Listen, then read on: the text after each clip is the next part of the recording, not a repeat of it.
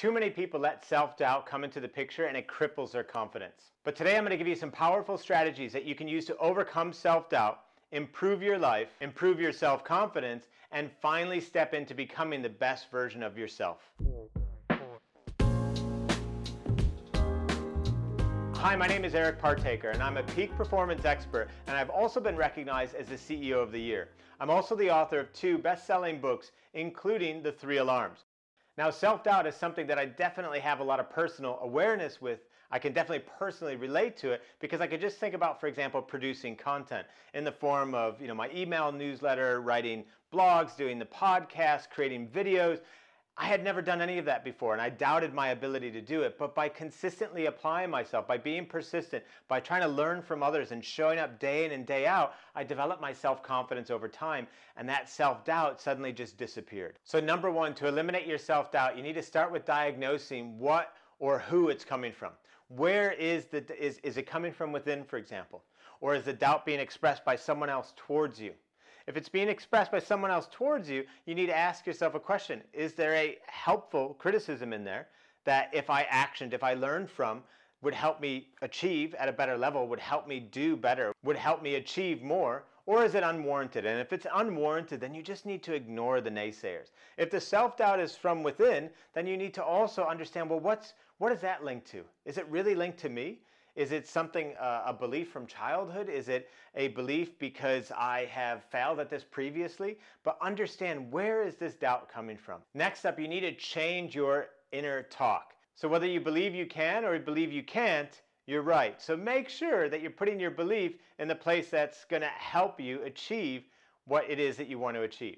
You know, start your day with some positive affirmations. Look in the past at similar struggles or challenges that you've faced, that you've overcome. So it doesn't need to be an exact replica of what you're facing right now, but you can think back about other examples of things that have been equally challenging perhaps, but maybe in a different way, maybe in a different arena, and use that as a confidence booster. Use that as a way to help you overcome the self-doubt that you're feeling. Number three, you can connect to your purpose. Why is it that you're doing what you're doing? Often that can be an incredible way to overcome any self-doubt. If we go back to the example that I gave earlier about creating content, it was something that I hadn't done before. So I had a lot of doubts around that. But then I connected to my purpose. Why am I doing this? And it's to help people realize their full potential professionally and personally. It's to help people play a bigger game. It's to help people reach that next level. It's to help people close the gap between their current and best self to become all that they're capable of being. And when I reconnect to that purpose, it helps me overcome any self-doubt that I have. It helps me avoid worrying about any criticism. It helps me avoid thinking that what I'm doing is not serving or of good enough quality. When I connect back to that purpose, it allows me to step out boldly onto a stage, in front of a camera, to write that blog, to write that email newsletter. It allows me to serve because I'm connecting to that much, much deeper pur- purpose that goes way beyond me. Number four, seek to learn from others.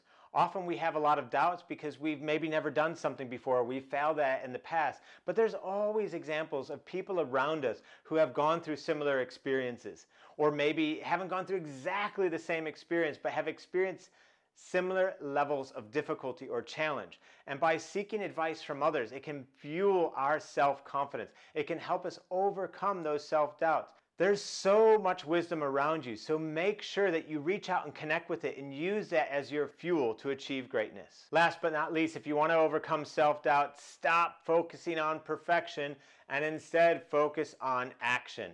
It's through action that you become closer and closer to the ideal that you're seeking.